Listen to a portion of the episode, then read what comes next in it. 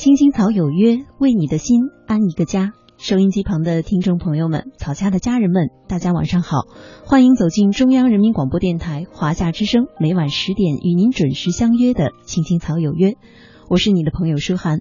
今天在我们的直播间里啊，不止我一位陪着大家啊，还有我的非常洋气的同事小东。呃，各位好，我是拉低。这个舒涵颜值的小东，不能这样讲。呃，每到周五，我们来解决大家的呃这个心理咨询上面的问题的时候，哈，呃，我都比较喜欢邀请小东来加入到我们的聊天中来。那当然了，今天在我们的呃直播间里啊，还有我们的老朋友心理咨询师肖雪萍，雪萍姐好。舒涵你好。嗯，呃，我们和雪萍姐见面都是在。春节以后哈，这是我们的第一次见面。刚刚小东呢还和雪萍姐拜了一个 晚年，对各位晚年快乐啊！对，嗯，不知道雪萍姐这个春节过得怎么样？嗯，整体来说还可以吧。嗯，有特别的休息时间吗？就是能够腾出时间好好的去休息一下的这个过程。嗯，还是有的。嗯嗯，因为春节的时候就可以把孩子跟老人去玩了，然后我就可以一个人睡睡觉。嗯，呃，其实为什么要和雪萍姐说到春节的假期？今天我们是来解决大家在这个微信公众平台上和我们发来的问题啊。我就看到有许多朋友可能就是春节的时候回家过年，呃，尤其我们的听众，大家的这个家乡啊都不在工作的地方，所以回去过年，然后呢，呃，春节以后回来，好像。大家在进入工作状态的时候，都遇到了一些问题。呃，这个时候的这个问题似乎比较突出，所以我看到今天朋友们发来的问题呢，嗯，在工作上的烦恼是集中的较为多一些。那今天呢，我们就集中的来解决一下大家遇到的这些心事。当然了，同时，呃，在收听节目的朋友呢，也可以通过我们青青草有约的微信公众平台，呃，有什么想说的话，或者是对别人的问题有怎样的感慨，呃，想要说什么都可以加入到我们的互动中来。呃，我们先来看这个第一块问题哈，我给他起了一个 简单的小题目，叫做“工作有时忙，有时茫然，烦躁不安”。呃，首先是一个叫旅行背包的呃朋友，我觉得他这个问题还挺有代表性的。他说公司没福利，年终奖也没有，带薪年假也没有，去年的优待呢也取消了，呃，加班没有加班费，迟到或者是早下班两分钟都要扣钱，呃，这个还能让人好好上班吗？呃，可是呢，工作又不好找。他说：“老妈说了，你不要瞎折腾了，找份工作呢不容易。你知道自己这个……呃，他说，难道是我自己节后没有调整好这个心情吗？上班烦躁，想太多，才让自己这么难受吗？呃，他就有这个疑问，说我该不该辞职换工作呢？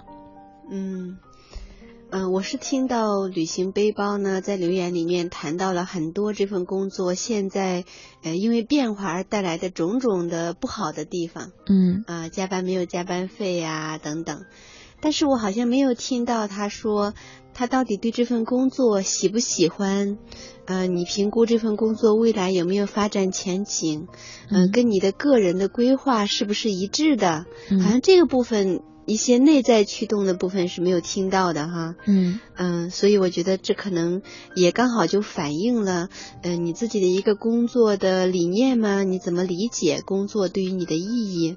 这个问题是很需要搞清楚的。嗯嗯，其实也就是说，我们大家很容易在乎这种表面上的。呃，这个工作带给你的感受，因为身边也经常听朋友在抱怨，说，哎呀，我这个经常加班，然后呢，可能没有各种各样的福利，尤其是春节过完回来，整个人的心态没有调整的时候，就这种不好的感觉会，嗯，增倍，会有这样的。是啊，如果说你从事一份工作是为了他可以给你工资回报，嗯，是为了。呃，什么钱多事儿少离家近，是为了这些很外外部的一些的东西，那你可能在这份工作里面就不太会有乐趣。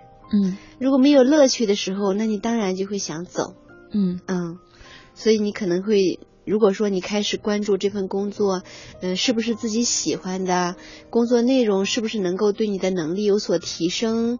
呃，可以给你带来更好的未来等等。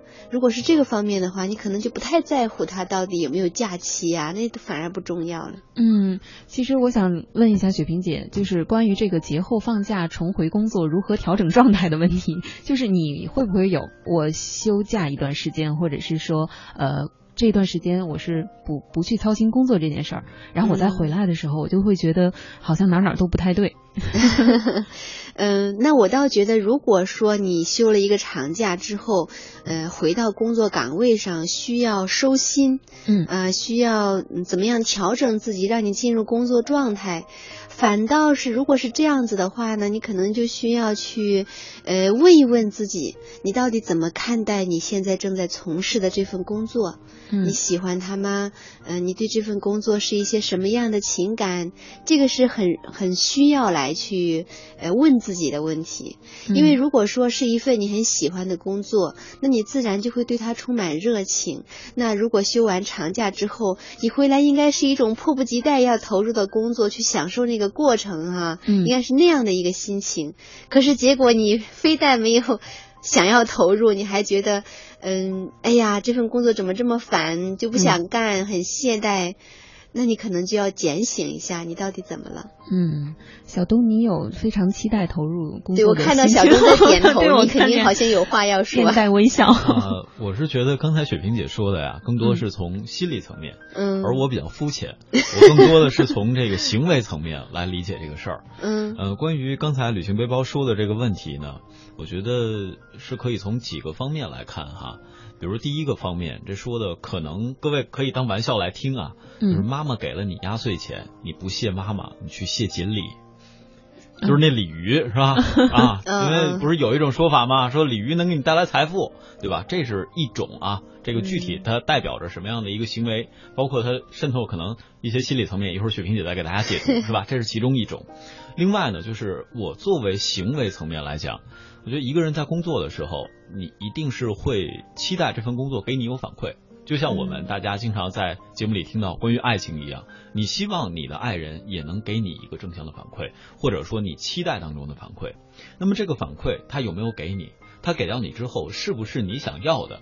这也是行为层面的一个可能性。再有呢，就是第三个层面，这份工作或者说你现在做的工作能不能带给你成就感？能不能够带给你成长？你每一个人可能都会有一些安于现安于现状的可能性哈，嗯，呃，当然也有一些人呢，可能他会期待着通过一步一步的成长，展望更好的未来。那么在这个过程当中，是不是我们就可以问一下自己，你想要的到底只是现有阶段的一个安逸，为了那么几百块钱的工资？或者几百块钱的薪金涨幅，你去牺牲现在的很多东西。那我曾经在，我忘记我有没有在这里和大家分享过。我特别喜欢一句话，就是一个人最重要休息的不是你每一天能赚多少钱，而是你赚钱的心量，或者说你的心量有多大。比如每天我都给你一千块、两千块。按理说已经很多的工资了，对不对？但是大家要想一下，换一个方式来讲，我每天给你两千块，你一个月也就税前六万，对吧？那么你还不可能每一天你都开始工作。但是如果有一天有一个人说我给你三百万，我给你五百万，这个时候你怎么去驾驭这笔钱？你应该休息的是什么？所以，是不是我们在发出这样的声音时候，也应该先问一问自己，你？最期待的工作，就像刚才雪萍姐提到的，包括舒涵可能也在有这样的疑问，就是你期待的到底是什么？你期待只是暂时上金钱的满足，还是说我期待着未来有一个什么样的人生？你要朝着那个方向去努力。我觉得从行为层面上来讲，我更倾向于这个。那么第四点，就是我想问一下，旅行背包你是男生还是女生？因为男生和女生思考问题是不一样的。哎，我我直觉认为她是个女生，哎，嗯。嗯呃，我倒是没有想他的性别，因为他挺在意，就是妈妈对他的建议。他他这里专门给我们列出了妈妈的这个话，说你不要折腾，因为工作不好找。其实我能感觉到他内心是有这种呃不满意，但是又有点蠢蠢欲动。可是呢，呃，他也不太敢于去走出这一步。嗯。其实我也会关注到他说到说工作不好找这个问题，嗯嗯，因为据我所知呢，其实嗯最近这两年，嗯很多的企业的老板都在为了不能招到合适的员工而感到很发愁，嗯。呃因为现在好像招聘是非常困难的。嗯。我的意思是说，现在有那么多的岗位在找人，可是你依然觉得工作是很难找的，那你可能也会需要反思是什么原因。呃，嗯那么多老板都说他们招不到人，可是呢，嗯、你竟然觉得工作很难找，那是不是说你可能在一些技能方面、能力、学历、背景各个方面，是不是呃跟整个的求职市场还是有一定的差距的？嗯那在这样的情况下，是不是要想办法去自我提升一下？呃，把那些不足够的地方给补足一下，这样的话就可以让你有更大的选择空间，而不会说是为了嗯、呃有没有休假、有没有补贴来去选择做一份并不喜欢的工作呢？嗯，所以说通过二位的这个聊天啊，我来总结一下，呃，旅行背包的问题是。他应该先想好这份工作带给他的最大的价值是什么，嗯，更多的去考虑一下自己的热爱或者是精神层面的得到的回报。那另外呢，也是与其有这个时间去烦恼、去不安，呃，如果真想做出改改变的话，就是要抓紧的提升自己了。这样的话，你也不会坐着在这里等机会的哈。嗯。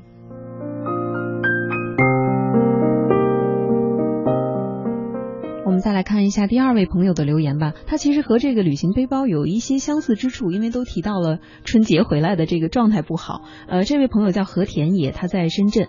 呃，他说来深圳已经两年了。呃，想想当初自己来深圳的场景，最多的呢是心酸和无奈。呃，刚。回家过完年回来，心里难受的说不出来，不想上班，很讨厌现在的工作，想换一个工作。曾经呢，是因为自己的自尊心来到深圳的。呃，当时是以为不靠关系，不靠背景，想着只靠自己也能拼出一片属于自己的天地。可是现实呢，犹如秋夜的冰雨，一滴滴无情的拍打在我的身上。哈，这是一个挺有文采的朋友。他说：“我不甘心，也不想一辈子这样下去。呃，想改变，却坚定不下来，找不到方。”方向，别人也评价说我是九零后，想法太多。呃，我只求一次可遇不可求的机遇，可以吗？嗯，啊，我可以给一个肯定的回答，说可以，可以。嗯 嗯，但是真的可以。可是，嗯，为什么会如此的烦恼，如此的痛苦？好像觉得。嗯，挺无力无助的哈，对于自己的现状又不满意，但是又很无助，不知道该怎么办。嗯嗯，好像是这样的一个状态。嗯嗯，所以我在想，当你是如此的无力无助的时候，你有没有积极的想过一些什么样的办法，真的开始去行动起来？哪怕是说找一个有经验的人去求助也可以。嗯，我意思是说，你当你感到很无助、很苦恼的时候，你是只是坐在这里专门花时间苦恼呢，还是说你也曾经想过一些办法？嗯嗯，去帮助自己。嗯，哎，我是看了这个和田野的留言，我觉得他和旅行背包比啊，呃，嗯比起来他是比较关注自己的精神层面的。嗯 嗯、为什么？因为我觉得他这段话里面是有背景的。他说了自己来深圳的原因，当时是因为自己想闯出一片天地，呃，那现在他不想上班，他虽然没有直说，他说讨厌这份工作，呃，我在考虑啊，他是不是自己心里的那个定义，觉得我不靠背景，不靠关系，我也可以做得很好，但是他的这个在现实中遇到了一些问题呢，是不是他遇到了不公正的待遇呢？让他觉得好像我的这个信念也不能坚持了。嗯，那也有这样的可能性哈，当然现在只是猜测。嗯，那可能你还是需要去问一问自己，因为现在没有跟我们来说清楚，嗯，你不喜欢这份工作是不喜欢他的什么？嗯。嗯，是不喜欢人事关系呢，还是不喜欢这个工作内容，觉得没有前途，还是说别的什么原因？你可能当你找到了一个原因的时候，你才会知道接下来你该怎么去解决这个问题。嗯嗯，那我想问雪萍姐一个问题：如果说呃，我们可能大家多多少少都会遇到，我在工作中，我确实我感觉到，好像有的人呃，他不需要那么多的努力，或者是说他有很好的背景，呃，我们就觉得心心里面。感到感觉到我遇到了不公平，呃，他也并不是不努力，可能像和田野，他也有一番去打拼，或者是说呃去努力的这个心。如果说他遇到了这样的现实，嗯，那怎么来平和自己呢？嗯，当你在这样问我的时候，会想起我们古人说的一句话，叫做“人比人气死人”。嗯，那我想可能真的是每一个人都有不同的机遇，嗯嗯，背景。嗯，有不同的，就是你是没有办法去选择你的家庭，你出生在什么样的地方，这是没有办法选择的。所以我想，嗯，有时候如果说当你看到别人凭什么含着金钥匙出生，而你打拼十八年才能跟他一起去喝咖啡，哈，嗯，网上有很多这样的文章，哈。但是其实我觉得这是完全没有必要的，属于一种自寻烦恼的，呃，一种比较。哦，当你去跟别人比较的时候，真的是毫无必要，而且是自寻烦恼。因为，嗯，每一个人的生命体验是不一样的。有时候呢，你看到一个家庭出身非常好的人，好像生来就是可以很好的物质条件，也有很多很好的机会。其实你看他好像很好，是因为你站在你的角度，你站在你的位置上，你觉得他很好。但是其实呢，如果你真的进到他的世界去的时候，你会发现上天非常公平，上天给了他这个部分的资源，一定会拿走他另外一个部分的东西。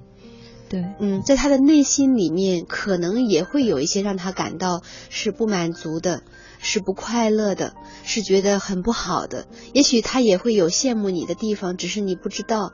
甚至如果他说他羡慕你，你可能还会觉得这很讽刺。是的，因为你对你自己的人生实在太不满意了。嗯，所以其实归根结底，我们还是如果真的要去比的话，我们可能真的要跟过去的自己比。我今天有没有比昨天更进步一些？我明天会不会比今天思想更开阔？我后天的时候会不会比今天感觉到生活更有驾驭感？所以，当我们能够去跟自己去比的时候，你会充满力量。你也会更加接纳你就是这样的人生，你就是这样子的一个生活的状态，那可能会让你对自己更满意一些，而不是在跟别人比较的时候拿别人的好来攻击自己。嗯嗯，我觉得这个确实是，嗯，我我们做到的只能是和自己比，或者是说，因为别人都是我们控制不了的，而且别人的生活也不是我们看到的那样。是的，嗯，我补充一句哈，嗯，没有受过伤的男人不算男人，没有受过伤的女人也不算女人，他们分别只是。男孩和女孩，所以 对于刚才，我觉得像何天野呢，他写完这段话更像一个男生，女性微保险我刚才说的，这个女生的倾向更大一些。其实大家现在遇到的这些矛盾心情。如果站在一个第三方的角度去看的话，可能有很多的共性。像前两天我关注了马云在亚布力的一个演讲，那其中呢也提到了，现在很多创业者试过的错，马云也都试过。我也呃是最近因为节目的关系吧，也关注了很多创业公司。其实大家最重要的一个能力是什么？是试错。当然，这个试错是加引号的试错，是你在这个过程当中你做过尝试。而且像刚才雪萍姐说的，好像说涵刚才也提到过，嗯，就是人生它本身就是一个体验的过程。你现在你觉得它是顺境还是逆境都没有关系，看你要用一个什么样的状态去面对这样的体验。如果你认为这种体验是苦涩的，然后你还沉浸在里边，你还愿意去用力的品尝这种苦涩，那么有两种可能：第一是你在里边挣扎，你找不到任何的。呃，扶手啊，然后任何的抓呃抓点啊，你去摆脱。还有一种可能是，你要尝尽这种苦楚之后，由里面跳脱出来。包括最近我也重新关注了一下，像新东方的曾经创始的过程。我说的不是这个俞敏洪先生，也不是这个单纯的一点哈，而是他在创业之初，可能俞敏洪先生他的。这个创业已经能够挣了很多的钱，但是他在考虑企业未来的发展。这个时候，他请到了徐小平和王强两位，并不是到这个公司里边直接来分股份，而是由俞敏洪提供钱，提供屋子，就是你如果说没有地方有教室，那我免费提供给你。然后你如果钱不够，我借给你。但是你们每个人是要负责一个大的领域，这个领域在我的帮助下，比如说徐小平，你可以这个自收自支。然后呢，拿到整个这个股份之后呢，让你这一块运转起来，这一部分运转起来。那么王强呢，因为更多的是侧重于教学层面，那可能会跟俞敏洪有一个分账啊，俞先生有一个分账，但是这个分账也是很小的一部分，所以这是一个合伙人公司的典范。但是可以看到他们在面对这样的问题的时候是怎么样处理的。同时，在前一段时间我也关注到，就是雷军。他的一个演讲，他们最近不是又发布新产品了吗？呃，雷军他一再强调就是顺势而为，顺势而为，顺的是什么势？其实我们现在每一个人处在的，可能都是一个平台之上。那么你这个平台要求你去做什么？我们大家应该说，现在成功的人我们看到好像很多，但在创业的领域，在我们人生的领域当中，好像这都是凤毛麟角的人。你要用一个什么样的心态？像刚才雪萍姐也提到了，就是。这个千千万人，我应该用什么样的心态去看待别人？那换到我自己，我应该怎么做？有心的人，或者说有理想的人，他可能觉得看到别人的努力，那我应该学习什么？还有的人就说：“哎，切，他他好棒啊，怎么怎样怎样？” 然后就就在那儿，呃，就就会说各种各样的啊一些语言吧。嗯嗯嗯，当然这个里边就可能折射出每一个人的心态的不同。那这种心态是别人给不了你的。你看再多的这种。呃，这种应该心灵抚慰的书啊，或者怎样怎样，他可能，我觉得，包括我自己也有过这种状态，我觉得都是你要去真的感受它。我我也跟很多创业者聊过，当面对这种相对的复杂环境的时候，那怎么办？就是你还是要靠自己的能力去走出来。既然到了深圳，我一直觉得像很多的呃深圳一线城市，包括二线城市、三线城市，现在有很多很多这样的年轻人。都在想我未来怎么办，甚至家长都会说：“哎呀，你有了一份工作，你就踏实下来，别管钱挣多少，你稳定。”但你问到自己的心里，你到底想要什么？我最近特别推崇的一句话，也是一个想法，就是你要用一个几何维度去思考一个点的问题。这个时候还要不停的去看一个宏观和微观。那么你由微观上所体现出的是什么？很有可能就是你在这个过程当中，你本身去沉浸在一份工作，这是一个微观的想法，所有的体验。但是你站在整个公司的立场，你再去看，这是一个宏观的观点。那么你作为你在公司里的发展，这是一个微观的观点。你在整个行业内的发展，这又变成一个宏观。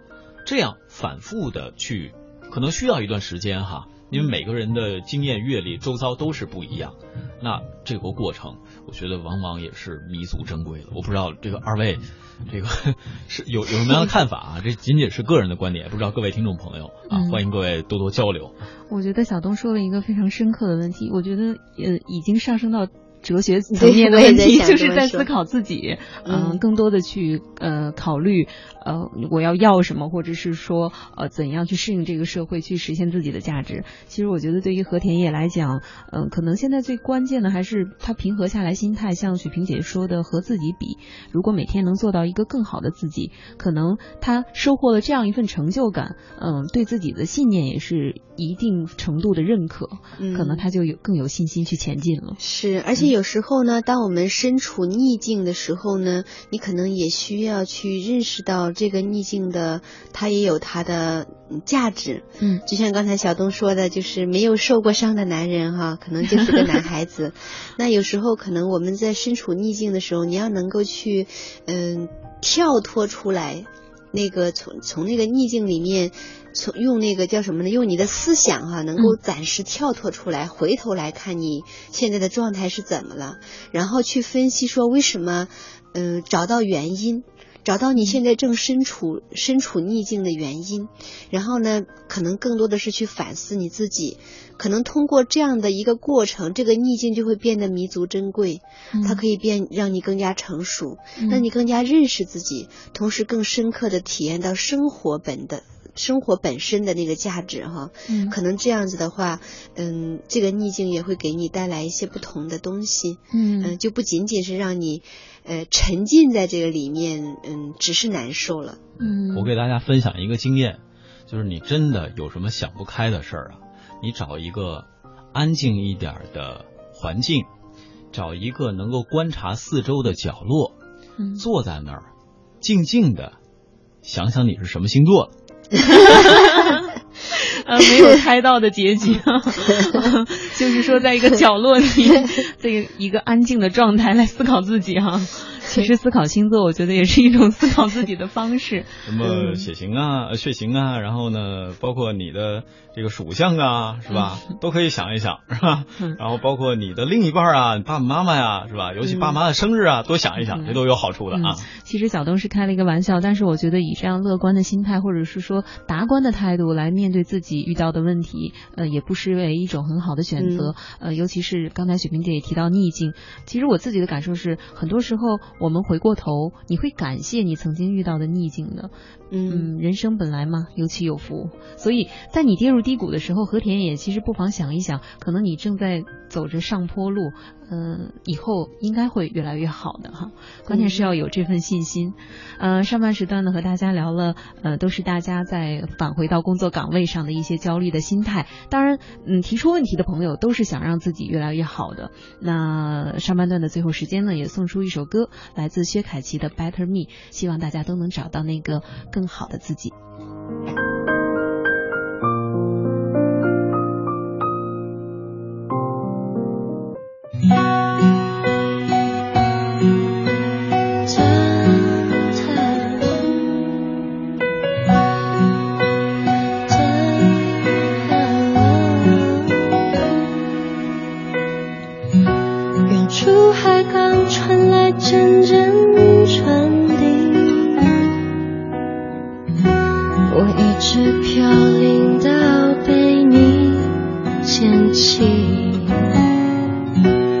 如今望着反映窗户玻璃，有个我陌生又熟悉。I can smell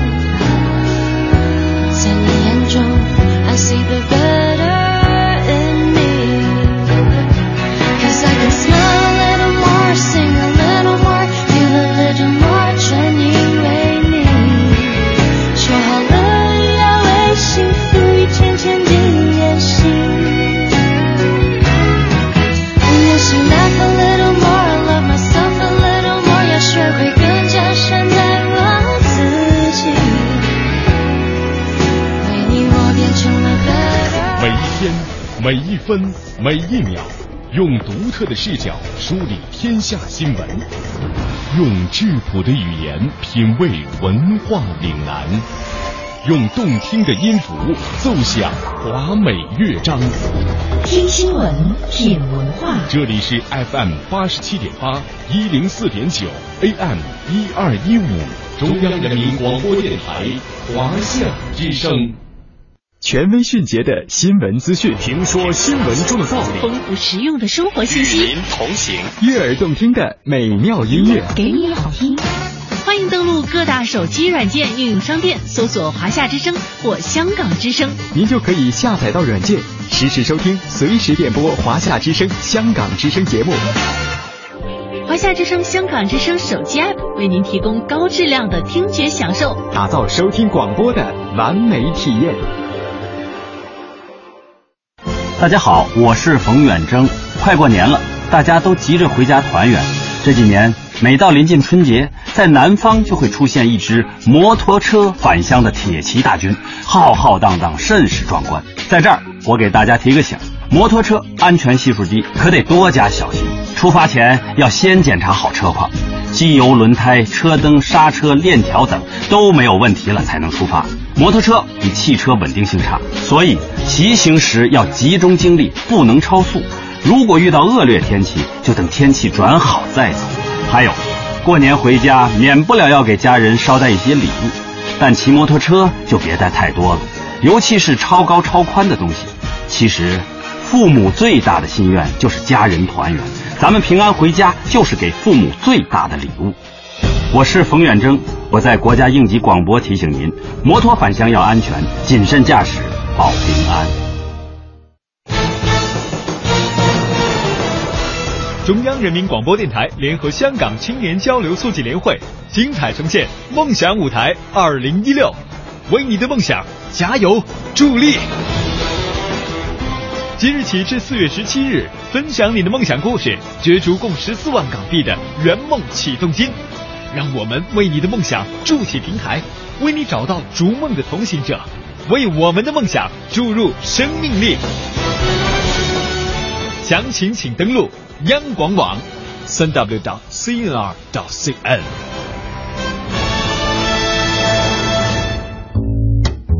您正在收听的是《青青草有约》，FM 八十七点八，华夏之声，欢迎您继续收听。有一个孩子独自在外打拼，有成功的喜悦，也有更多奋斗的艰辛。可是，一直以来，在前进的道路中，面对困难，他始终选择微笑，去坚强面对，因为在他的背后有一个温暖的家。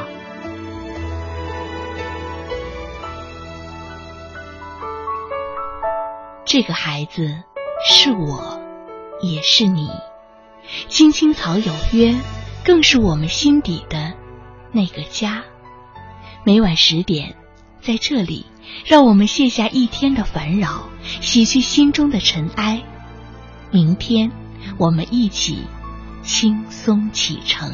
话不停在吵，老板不停的闹，总逃不开工作表，做完了又来了，怎样也甩不掉。回家感觉真好，别管世俗纷扰，把一整天的面罩、忙和累的大脑都往热水里泡，让每一颗细胞忘掉烦恼。我的家就是我的城堡，每一砖一瓦用爱创造，家里人的微笑是我的财宝。等回家才知道自己真的重要，双手能为家人而粗糙，多么荣耀，那么骄傲。你为我把饭烧，我为你打扫，我回家的感觉实在真的太好。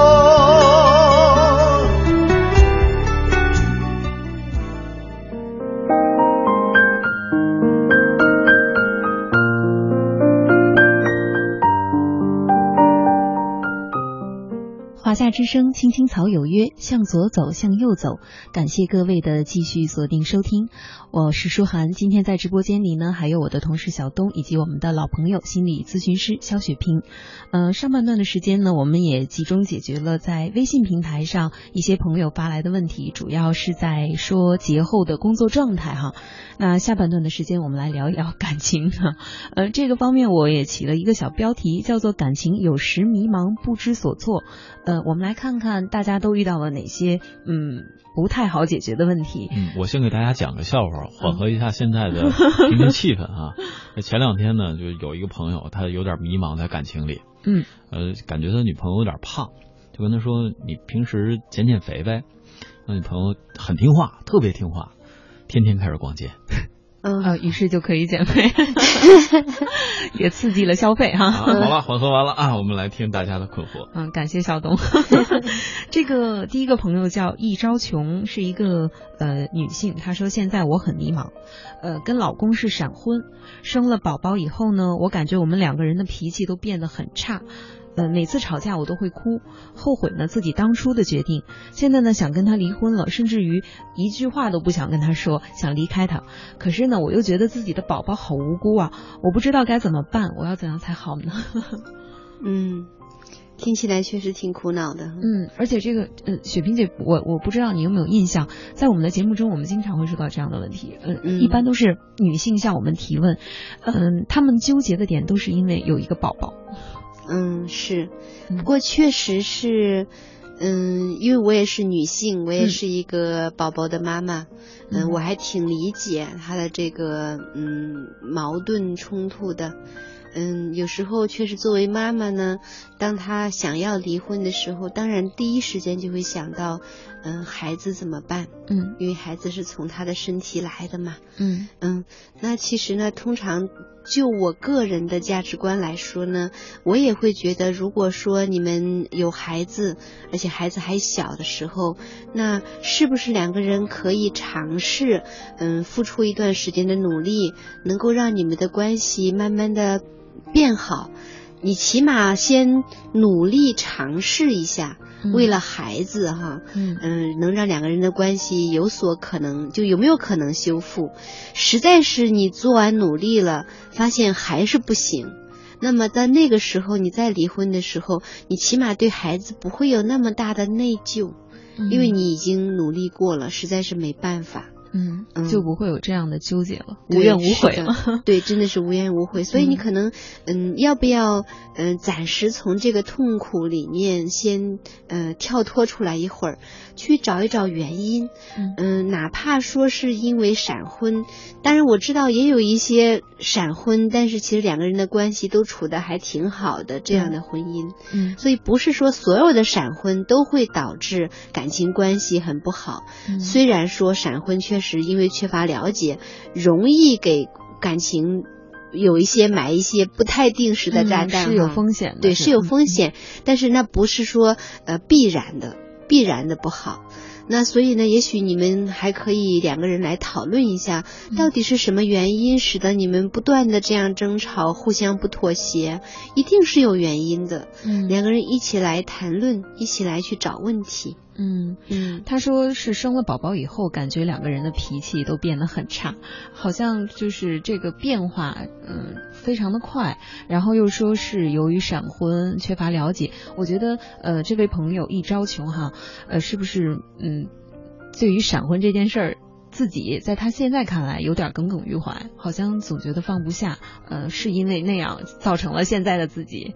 其实就像雪萍姐说的，嗯，既然已经走到这步，而且当时有结婚的冲动是存在感情基础的，嗯那现在就应该想办法去更多的了解。嗯嗯，而且脾气不好的时候，我觉得很难理智的去处理问题。嗯，可能还有的话呢，我也想呃顺便跟收音机前的朋友们，嗯、谈一些跟关于婚姻怎么闹矛盾的一些原因哈。嗯就是嗯，闪婚之后，如果说很快就怀孕生孩子，那确实会让两个人的关系变得很复杂、很麻烦。嗯因为孩子出生之后呢，嗯，家务会增多，两个人相处的时间又会变少，呃，同时呢，会有一些育儿观念上的差异、生活习惯的差异带来的一些矛盾冲突。嗯如果说两个人在孩子出生之前感情基础并没有打得很牢固，两个人彼此之间的呃了解啊、爱情啊、感情的深度也不是很够的时候，那么孩子出生其实会让你们的感情减分而不是加分。嗯嗯，所以呢，呃，我通常都会建议夫妇们在结婚以后不要立刻生孩子，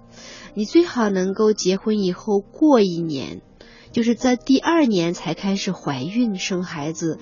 那第一年呢留出来一年的时间，让你们有机会去培养感情，有机会去多一些深入的沟通。这样的话呢，孩子出生之后，就算是导致呃性生活减少、家务增多，两个人的沟通亲密的感觉减少，也不至于说会给你们的关系带来破坏性的影响。嗯。嗯，否则的话呢，刚一结婚就怀孕生孩子，两个人的感情都还没有来得及培养，还没有来得及磨合的时候，突然间迎来这么一大堆的问题，那就会很麻烦。嗯。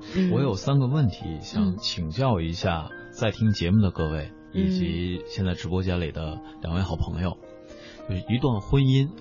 我们在考虑要不要走进一段感情吧，在嗯。考虑要不要走进婚姻殿堂之前，这三个问题，第一个是你想得到什么，第二个你能给予什么，第三个你的个性被有限度的损害时，你会怎么做？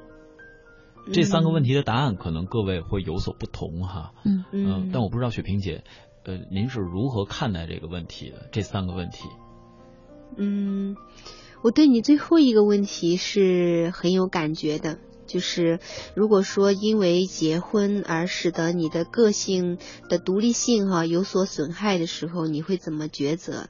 嗯，那我想所有要进入婚姻的人都必须要问自己这个问题的，因为如果说你结婚，你必然就要为了另一个人有所改变。这是必须的，否则的话，你们两个人没有办法在一起生活。嗯嗯嗯那么同样的三个问题，我们代入置换一下哈，嗯当各位找工作的时候，会不会问我到这家公司工作，我想得到什么？这家公司能够给予我什么？我到了这家公司之后，我的个性有哪些是会被损害的？问题一样会被带入，对不对，各位？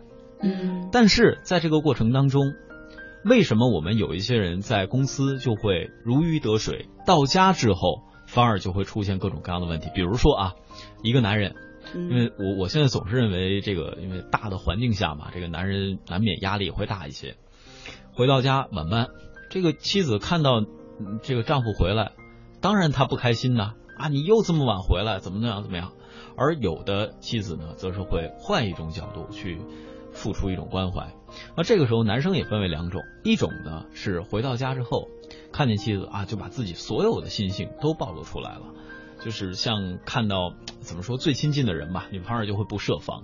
那还有的男生呢，就会呃，男人这个时候应该是男人啊，就是会回家带一些小礼物，或者是回家哪怕说在便利店带一个妻子最喜欢的早餐，用这样的方式。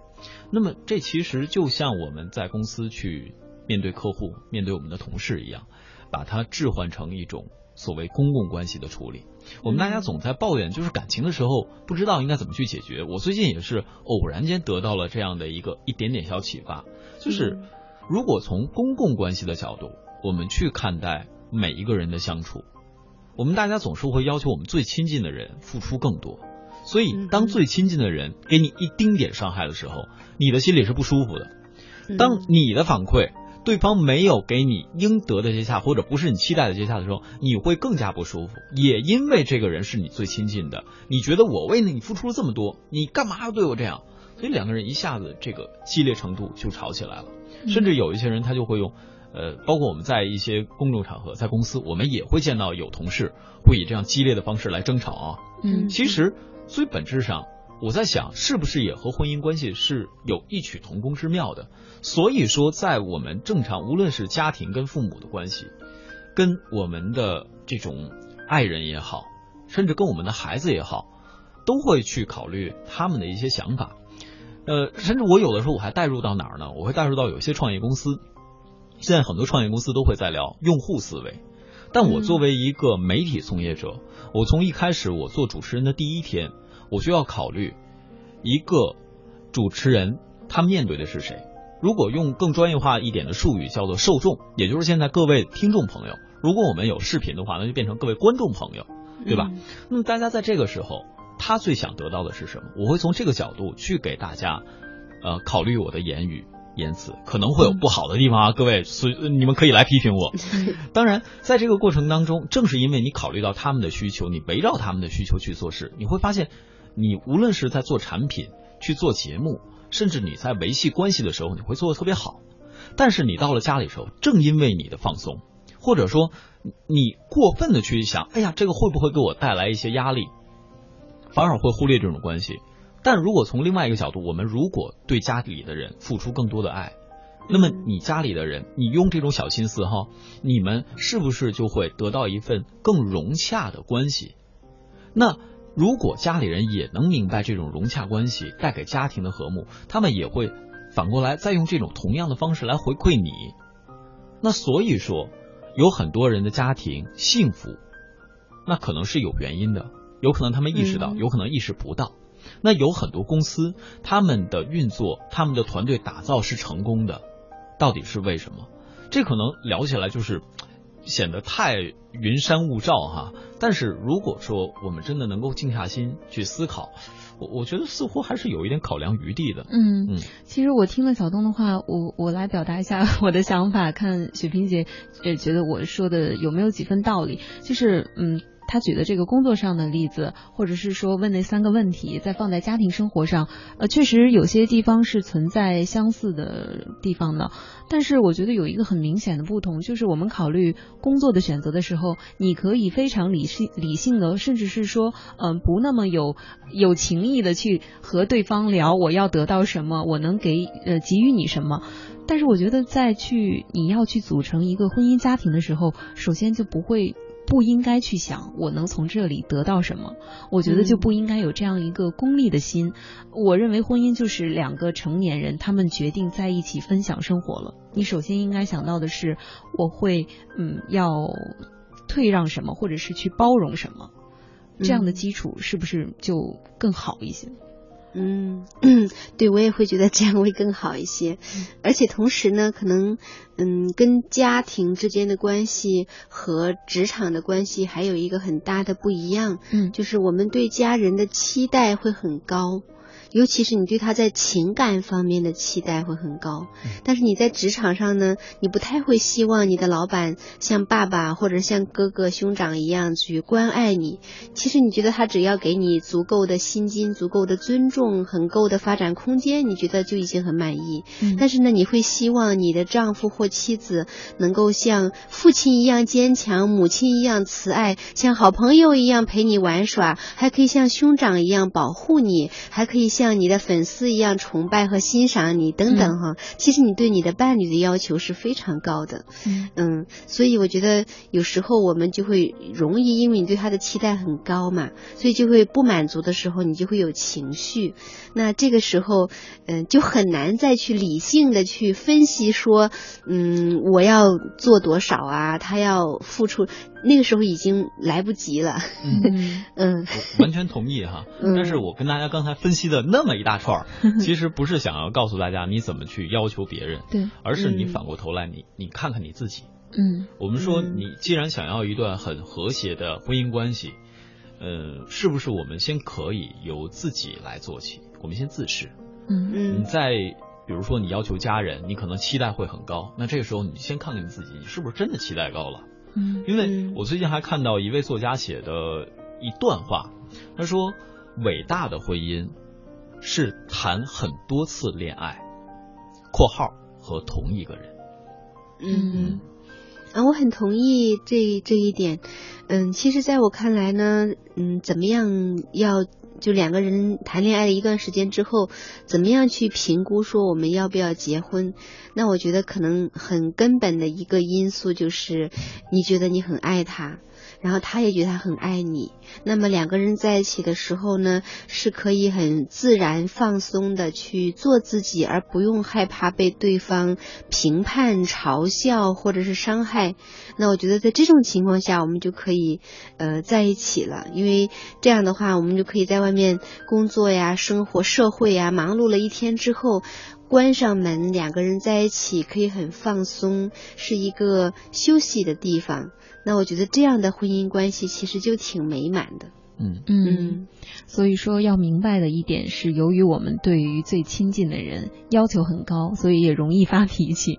呃，我觉得理解这样的基础，更多的去要求自己，可能会有很好的一个缓呃一个缓解的这个嗯缓解一下彼此之间的这种的空间。对对对，嗯。呃，我觉得二位的分享不只是对于一招穷吧，应该说很多的听众朋友，这个是具有普遍性的。对我能不能再补充一下哈？嗯。因为我知道后面还有很多听众朋友，但是我我觉得，其实，在感情生活当中，各位呢，不单是可以要求对方，包括刚才我们说到的缓冲区，包括在这个过程当中，我们是不是也可以思考一下，自己能够如何做到更好的控制力？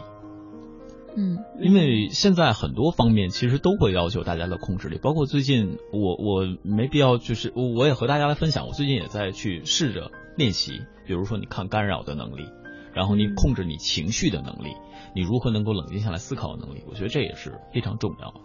嗯嗯，当然，嗯、那可能是有一个呃自我了解、自我观察这样的基础。对，嗯，这样说来就是一门儿挺大的学问了。嗯，我们再回到具体的问题上来吧。呃，下面这位朋友叫安娜，她的问题似乎和我们刚才聊的也有一些相关性。她上来就抛出了一个问题是：结婚是不是真的很难呢？她说：“我现在跟男朋友谈快一年了，最开始的几个月呢，我很他很愿意带我去见他的父母，可是后来就一直没提过。呃，这个女生说我想结婚，可是因为呢，我我不是公办教师，她的妈妈呢不看好，就是说这个男朋友的妈妈。那现在我男朋友呢也想让我考上公办教师，我也想考，这不仅仅是为了他，更重要的是为我自己。呃，想到我的婚姻如果是拿工作作为筹码来交换的，我就很伤心。嗯、这样的感情，这样的男朋友，我能托付终身吗？我不知道我该怎么办。结婚到底需要什么？嗯，听起来确实挺伤心的。对，就好像，嗯、男朋友觉得，嗯，你的工作不太好，嗯那种感觉就像是说，嗯，我不能够很完全的接纳你哈，嗯，我觉得你的工作不够好，就好像是在，嗯，有一点。有一点看不上啊，那种感觉。主要是还有这个对方妈妈的一个情绪在干扰。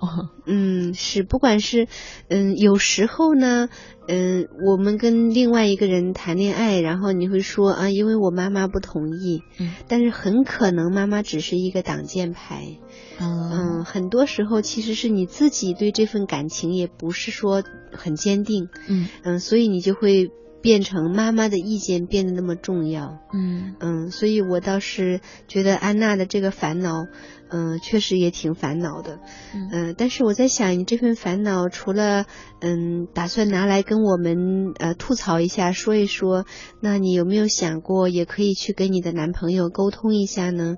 嗯、跟他表达一下你嗯对于他。这样在意你的工作是不是公办教师所给你带来的情感上的一些刺伤，嗯，一些感受，问问他到底是如何看待你们的关系，嗯，可能这样的沟通对你们来说还是挺重要的。嗯，我觉得沟通上一定有问题。其实安娜发自内心自己也想成为公办教师，呃，嗯如果去考，她肯定愿意争取。我觉得这个女孩子还是挺理智的。她说嗯我不是为了他，也是为我自己。那只不过男朋友有这样的要求，如果说男朋友是站在为她好的角度说，哎，你可以努力考一个公办教师，让自己更好，而不是说我们结婚是你要先成为公办教师，是不是这样一一种表达去改变以后，两个人的情绪就不会这样紧张了？嗯，那也说不定两个人之间可能在沟通上会有一些误会呢。嗯嗯，都有可能。对表达能力有时候挺重要的。嗯 还是这三个问题，我觉得安娜可以问问自己，也问问你的男朋友，就是你想得到什么，你能给予什么。如果说你有些东西会被一定程度的削减，你是否能够接受？嗯嗯，不过呢，我觉得，嗯，可能在婚姻关系里面，嗯，很难说得清你得到什么，给予什么。嗯，比如说，当小东在说这个的时候，我会想到，比如说我自己的婚姻关系。大概我当初呃跟我先生结婚的时候，我不太会去想说他要给我什么，嗯 或者说我能给他什么。我更多的就是想说，嗯，我觉得他挺好的，然后跟他在一起感觉挺舒服的，挺放松的，所以就在一起了。可能很难去那么理性的去分析说他给我什么，我给他什么。对，我非常同意。嗯，而且我刚才那三个问题啊，其实各位，你是真的在一段感情里边，或者在一些事儿里边，你拔不出来，你想要整理思路的时候用，千万别什么时候都套用，太过理智，太过理性，你就忽略了感性的部分，那样你的生活就会错失很多的精彩。嗯，是啊，事实上，爱情其实本身还是，嗯、总是很感性的哈，理性的成分其实很小。嗯，所以我觉得安娜也是对爱情嗯有高要求的，或者是说至少是有那么一点精神追求的，不希望它成为一种权衡利弊，或者说呃你看我有什么条件，那嗯你能给我怎样的条件？所以我觉得这还是一个对自己要求挺高的女孩子。嗯我觉得。考公办教师和结婚不冲突，真的嗯从这个做好自己的这个角度出发去考虑的话，我觉得他也应该这样做的。嗯，不过其实我很理解安娜的那个心里面的不舒服。嗯，这就像是，嗯、虽然说我自己也求上进，我也想考上一个公办教师，嗯，但是呢，如果说是我的男朋友，嗯、告诉我说他嫌弃我现在是农那个民办的教师，嗯嗯，说如果我不考上公办教师的话，我们可能就不要结婚了。那我就会觉得，好像我去考公办教师，变成不再完全是，呃，为了我自己的需要，似乎还要为了去赢得对方的那个爱和尊重。